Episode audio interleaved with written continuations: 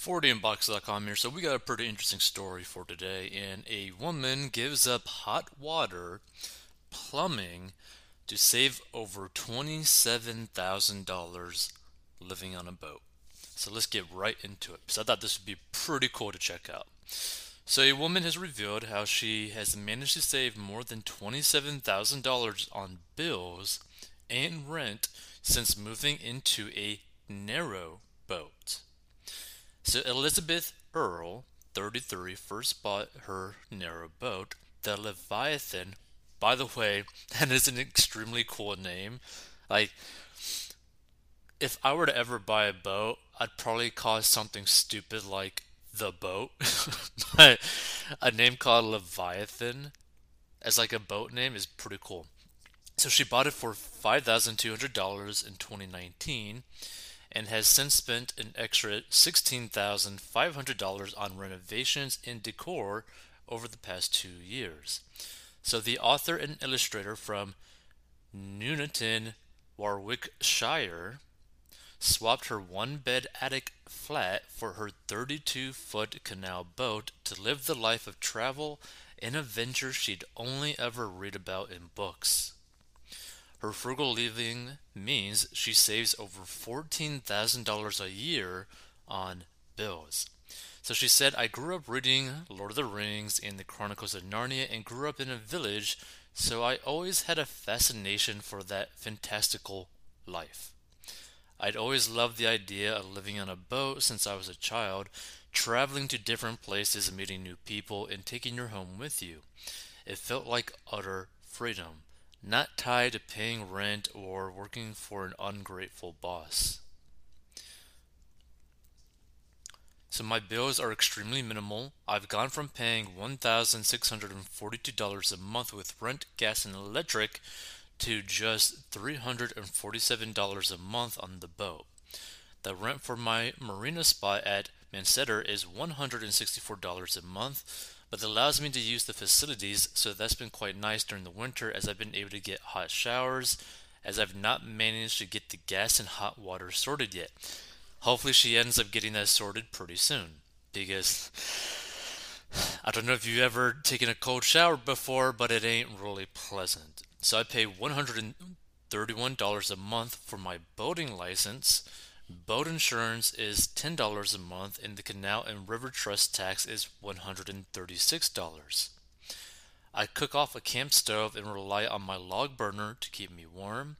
You definitely have to make big compromises like emptying a porta potty and battling with condensation, but it's all worth it when you wake up in the morning to the beautiful countryside.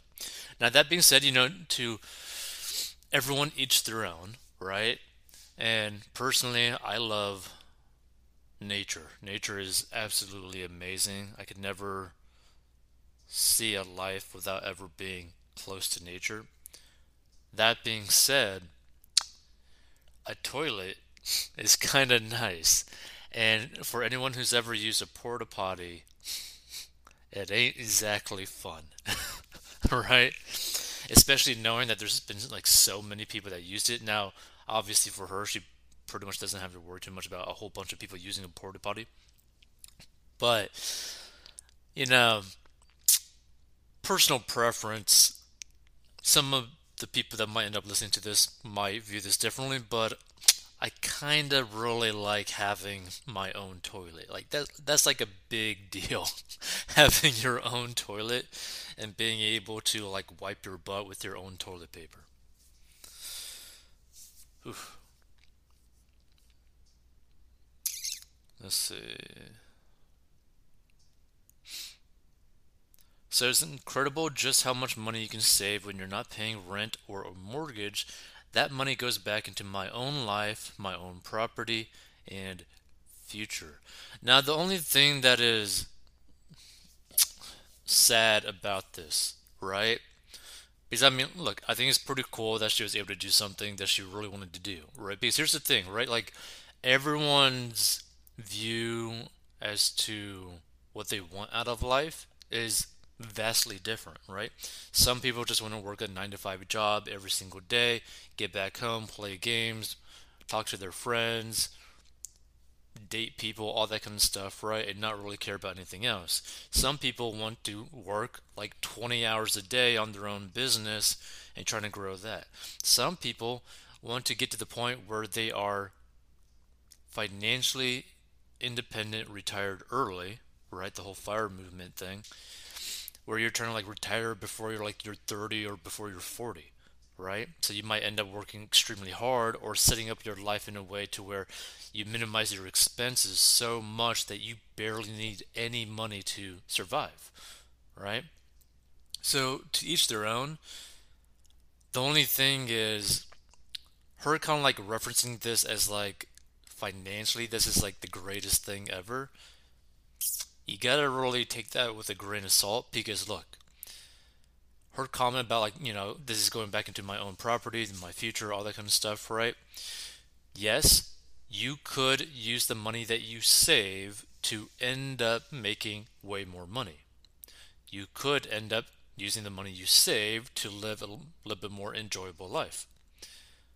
But putting the money that you save back into the boat doesn't necessarily mean that that is a good financial decision because boats go down in value just like cars go down in value just like airplanes go down in value. Now obviously in the past years a little bit different because of the whole like shipping craziness and a whole bunch of different factors with like you know the chips all that kind of stuff right where like you could literally have bought like a brand new car two years ago three years ago for like 20 grand and now that same car that you have with like 30 40,000 miles on it could actually probably be 6 or 7 grand more than what you originally bought right? Which by the way if you need like if you're trying to work on the path of like getting out of debt and like managing your money you might want to consider selling your car because you might be able to make a lot of money from selling your car. The only problem is you're also going to have to buy another car too, so you're probably going to overspend on that.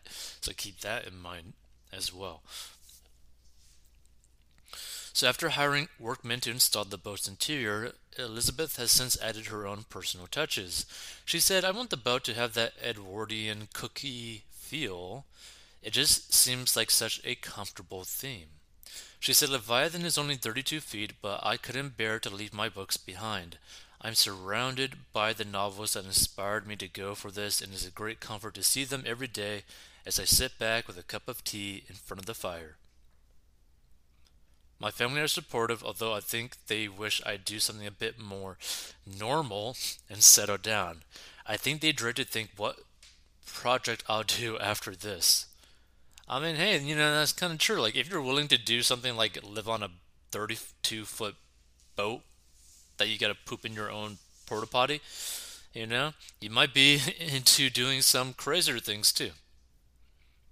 By the way, she has a pretty cute dog, which is pretty awesome. So, my favorite part of the boat is probably my 90, 1920s bookcase, which I reclaimed and is now piled from top to bottom in books, so much so that Leviathan is a little heavy on one side. I also love my wood burner. It makes the boat so cozy on cold nights, it's the heart of the home.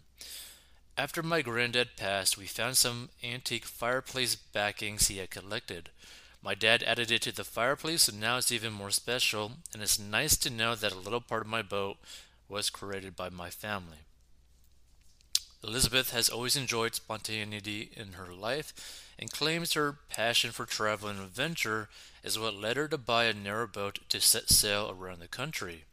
She said in 2017, I moved to Australia but didn't want to be stuck in one place and ended up becoming really interested in sailing and ended up buying a one way ticket to South Africa to join a sailboat crew. I spent six months traveling around the South Atlantic, swimming with sharks, visiting shipwrecks, and scuba diving. We even visited an island where a man had lived alone for 20 years with just penguins. I eventually bought my own sailboat and did it up, as well as adopting a dog, Leela, a four month old German Shepherd mix. So, the moral of the story with this, right? There's nothing wrong with what you want to do in life as long as you make it financially work.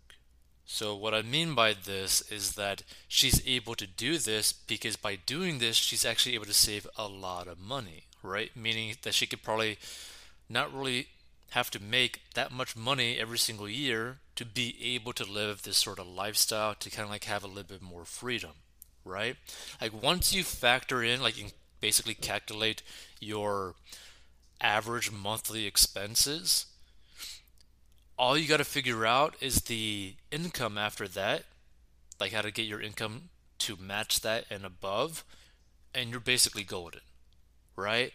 And if you can decrease your expenses to the point where your income at whatever level is going to be enough to pay whatever lifestyle that you want, then you can pretty much go and do whatever you want. Especially, for example, like in America, where technically speaking, you have so many more options available to you as to like the possibilities of making crazy amounts of money or just working at a grocery store making like 20 grand up to 100 grand depending on if you're like a manager and all that kind of stuff right? Like there's a lot of possibilities out there. You just got to figure out what type of life do you want and how much is it going to cost on average per month? And figure out how are you going to afford that right? And once you do, you can pretty much go and do whatever you want, right? So, for example, if you're someone who wants to like live in like in a mansion, like let's say like 10,000 square feet, you also want to be able to drive like a Lamborghini. You also want to be able to never really have to really look at your expenses ever, right? You're probably going to have to be making close to 30 to 40 grand per month before tax, right? because then at that point, if you were to use the debt way, which I would not suggest, you could technically afford the payment of a mansion depending on the location where it is, and a Lamborghini depending on the year and the mileage. You could technically pay like I think about like eleven hundred to fourteen hundred dollars depending on the Lamborghini and what year per month, right? Obviously not including insurance and whatnot. So you could technically afford whatever lifestyle you want as long as you truly understand the expenses and how much money you actually make or can make, right? Like if you are making $50,000 a year after taxes, well, if you figure out the type of life that you want within that pay range that you have, that salary range that you have, then you could go and just live there. Like if you want to be like a full-time streamer for example of like playing video games well if you figure out that your yearly expenses or like your monthly expenses is only like two grand a month then all you have to do is literally make two grand plus to be able to live that lifestyle right so that's just something to really think about like you don't got to necessarily make anything too complicated you could probably even do this all in like one single piece of paper just like a rough estimate like hey this is how much probably it's going to have to be like costing every single month on average if I were to be like minimal with it. And this is how much money that I know that I could pretty much make. Or if I can't make it yet, I'm going to do everything I can to make that amount of money, decrease my expenses so that I can live this specific type of lifestyle. So just keep that in mind. Like, don't make it too complicated. If you want to learn how to get out of debt so it's a little bit easier for you to live this type of lifestyle or whatever lifestyle you want because you have a massive amount of cash flow, go to 40inbox.com. Hey, this podcast is sponsored by our personal finance courses. So if you have problems with mastering your money and you need help, go down below and learn how to master your money. And this is a plan that anyone of any income level can follow. It is simple and easy to follow for any income level and any situation, and is very straight to the point. And if you want to learn how to make money online, go down below as well. And we'll see you in future episodes.